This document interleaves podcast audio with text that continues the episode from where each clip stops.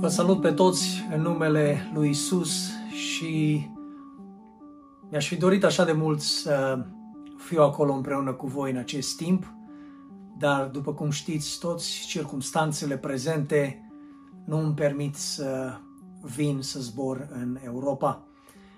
Trebuia să fiu acolo împreună cu voi două duminici și împreună cu bărbații la conferința Fără Regrete 2020 Dumnezeu are totuși planuri bune pentru fiecare dintre noi, cred asta și ne încredem în El în fiecare zi.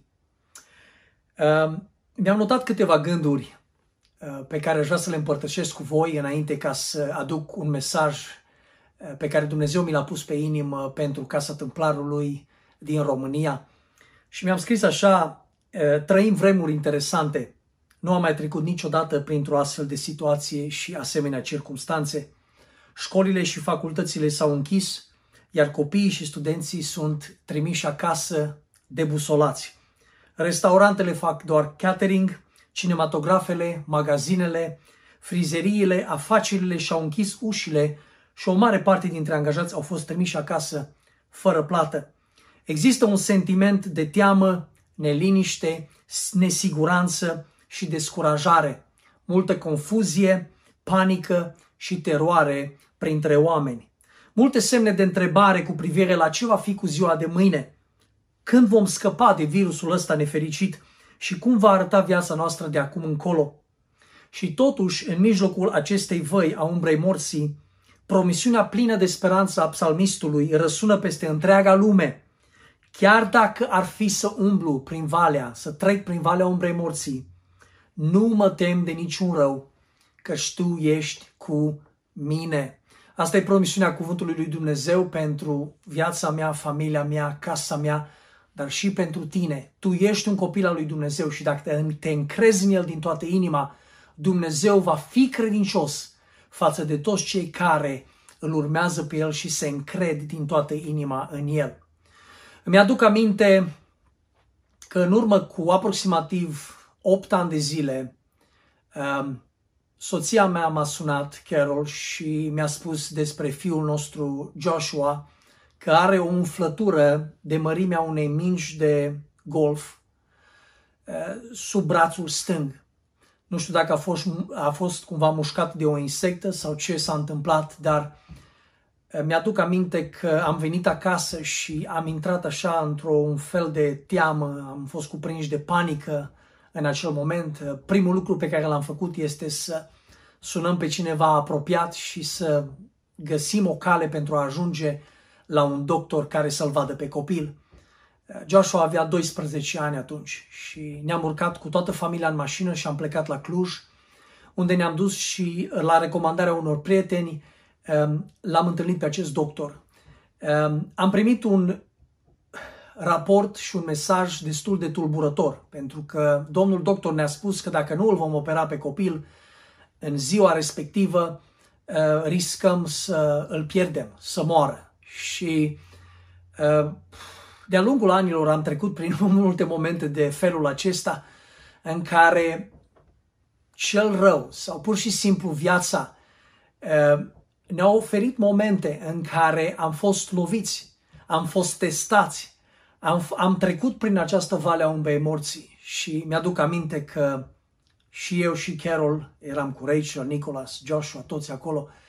Ne-am dus uh, în parcare unde era mașina, ne-am urcat în mașină și uh, n-am știut altceva să facem decât să chemăm numele lui Dumnezeu și să ne rugăm pentru situația copilului nostru. Eram, eram triști, eram uh, cumva încercați în acele momente pentru că nu știam exact ce să facem. Să lăsăm pe mâna doctorului? Oare acest, acest diagnostic era exact ceea ce copilul avea nevoie? Și um, ne-am rugat. Printre lacrimi, mi-aduc aminte că ne-am luat toți de mâini și ne-am rugat ca Dumnezeu să se îndure de copil, să ne dea pace în inimă și să știm cu adevărat că acesta este pasul pe care trebuie să-l facem, cu alte cuvinte, să-l supunem unei operații. Um, am primit pace în inimă și am simțit că nu trebuie să îl operăm chiar atunci și bine am făcut. Ehm, am sunat, am mai dat câteva telefoane și am vrut ca să avem și opinia altor medici, așa că l-am dus pe copil și în alt loc, puțin mai târziu în acea după masă și ehm, o altă doctoriță ne-a spus că nu trebuie să ne temem de moarte, nu trebuie să ne temem de nimic grav. Ehm, ne-a oferit niște medicamente și l-a pus pe copil sub observație pentru următoarele zile. Interesant este faptul că Dumnezeu a intervenit în viața acestui copil. Nu odată, nu de două ori, de nenumărate ori în viața copiilor noștri. Uh, umflătura a început să se desumfle uh, și în timp a dispărut. Credem că poate și medicamentele, dar cu adevărat mâna lui Dumnezeu s-a atins de Joshua și i-a adus vindecare. Cuvântul lui Dumnezeu spune în Psalmul 27, versetul 1, vers, la versetul 3 și versetul 5, voi citi, Domnul este lumina și salvarea mea. De cine să mă tem? Domnul este refugiul vieții mele. De cine să-mi fie frică? Atunci când se apropie de mine oamenii răi care vor să-mi devoreze carnea, tocmai ei, exploatatorii și dușmanii mei, se împiedică și cad. Chiar dacă ar înainta o armată împotriva mea, tot nu mi s-ar agita inima și chiar dacă s-ar declanșa un război împotriva mea, aș sta liniștit. El mă va ascunde în coliba sa în acea zi rea, mă va proteja în locul secret al cortului său și mă va ridica să stau la adăpost pe o stâncă. Pot să spun și eu că datorită faptului că nu am mai întâmpinat niciodată o astfel de situație, am fost cuprins în multe uh, zile, am fost cuprins de, de teamă, de neliniște, de frică.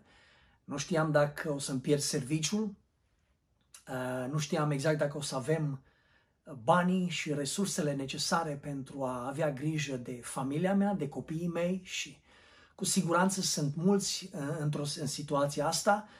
Aseară vizitam o familie aici în state și Dumnezeu ne-a pus pe inimă pentru mine și chiar o să le cumpărăm cina. Au uh, patru copii, patru băieți, chiar un bebeluș al patrulea.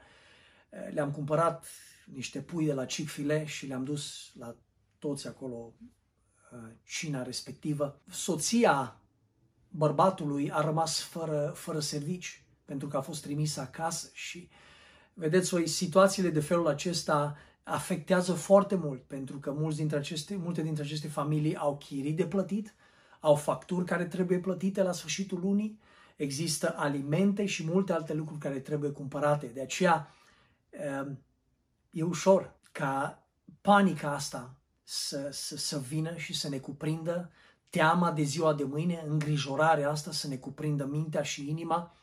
Dar aș vrea să vă încurajez în această zi și să vă dau patru lucruri pe care Dumnezeu mi le-a pus pe inimă în această perioadă de luptă, în această perioadă în care trebuie să, să rămânem pe baricade, în această perioadă în care, în loc să ne închidem în mintea noastră și să lăsăm ca frica și îngrijorarea să ne cuprindă inima și să ne oprească de la a trăi, Dumnezeu ne cheamă ca acum, în mijlocul acestei lupte, noi să iubim, să încurajăm, să oferim speranță, să oferim har, de aceea, primul lucru pe care m-am gândit că ar trebui să-l implementăm și să-l fac este să nu ne pierdem speranța, ci mai degrabă să ne punem încrederea în Dumnezeul nostru cel viu. Nu vă pierdeți speranța și haideți să ne punem încrederea în Dumnezeul nostru cel viu. Proverbe 3, versetul 5 și 6 spune cuvântul lui Dumnezeu, încredete în Domnul din toată inima ta și nu te baza pe înțelepciunea ta recunoaște-L ca autoritate ultimă și consultă-L în tot ce faci. Și astfel, El îți va corecta deciziile și comportamentul. Numărul 2. Haideți să folosim timpul pe care îl avem cu înțelepciune și să ne bucurăm de lucrurile pe care încă le avem. E așa de interesat că mulți oameni se concentrează tot mai mult, ca și natura noastră omenească, ne concentrăm și ne uităm la lucrurile care nu, av- nu le avem. Nu mai am hârtie igienică, nu mai am pâine, nu mai am ouă, nu mai am carne sau nu mai am oportunitatea asta să mă duc să călătoresc, să fac lucrurile astea. Dar suntem chemați acum să vedem ceea ce avem, să fim mulțumitori și recunoscători pentru lucrurile pe care le avem. Slavă Domnului că încă am sănătate, eu, soția mea, copiii mei. Biblia spune în Efeseni 5, versetul 15 la 18, deci fiți atenți la calitatea vieții voastre, să nu urmați exemplul celor neînțelepți, ci trăiți ca niște oameni înțelepți, astfel să folosiți timpul cu maximă eficiență, pentru că trăim zile rele. Nu luați decizii înainte de a gândi și de a analiza lucrurile în mod foarte serios, ci urmăriți astfel să înțelegeți ce vrea stăpânul să faceți. Haideți să iubim. Haideți să întindem o mână de ajutor celor care au nevoie. Cu siguranță, lângă noi există o persoană care are cel puțin o nevoie mai mare decât noi. Haideți să oferim milă, îndurare, iertare. Să fim oameni, oameni ai împărăției, urmași ai lui Hristos, care sunt gata să renunțe la dreptul lor și să-și dea viața pentru alții, chiar în lucrurile mici. Binecuvintează pe cineva. Oferă dragoste, poate din buzunar, poate prin lucrurile mici pe care Dumnezeu te cheamă să le faci. Numărul 3, să trăim în aceste zile cu cumpătare, răbdare, îndurare și evlavie, având un comportament plin de mulțumire, respect și responsabilitate. Huh! Deci să trăim cu cumpătare, să trăim cu răbdare, să trăim cu îndurare, să fim responsabili, să fim mulțumitori, să fim respectoși. Pentru că dacă lucrurile se înrăutățesc, avem nevoie de puterea Duhului Sfânt și avem nevoie de înțelepciune în zilele care, le, care urmează. Păzește-ți inima mai mult decât orice, pentru că din ea provin izvoarele vieții. Scoate orice înșelăciune din gura ta și elimină orice ipocrizie de pe buzele tale. Ochii tăi să privească înainte și ploapele tale să fie orientate spre ce este în fața ta. Nivelează-ți drumul pe care merg picioarele tale și toate drumurile tale să se mențină permanent pe aceeași direcție. Nu devia nici la dreapta, nici la stânga. Piciorul tău să se depărteze de ce este rău.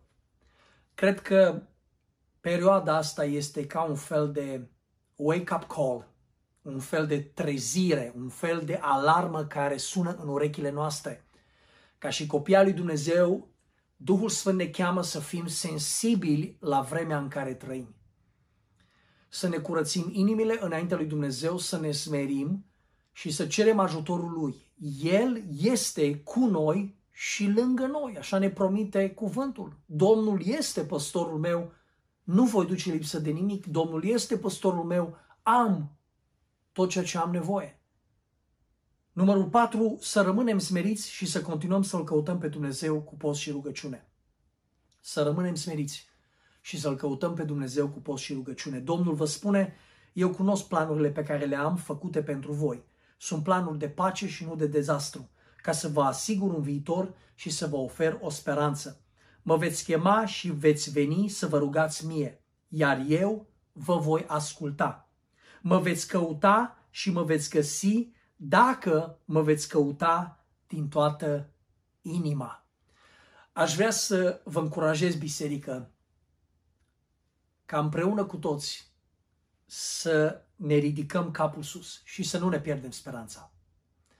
Aș vrea să vă încurajez să ne punem încrederea în Dumnezeu, să folosim timpul acesta prețios pe care îl avem cu înțelepciune, să trăim cu mulțumire, cu respect și responsabilitate, să rămânem smeriți și să nu uităm că suntem ceea ce suntem și avem ceea ce avem prin harul lui Dumnezeu.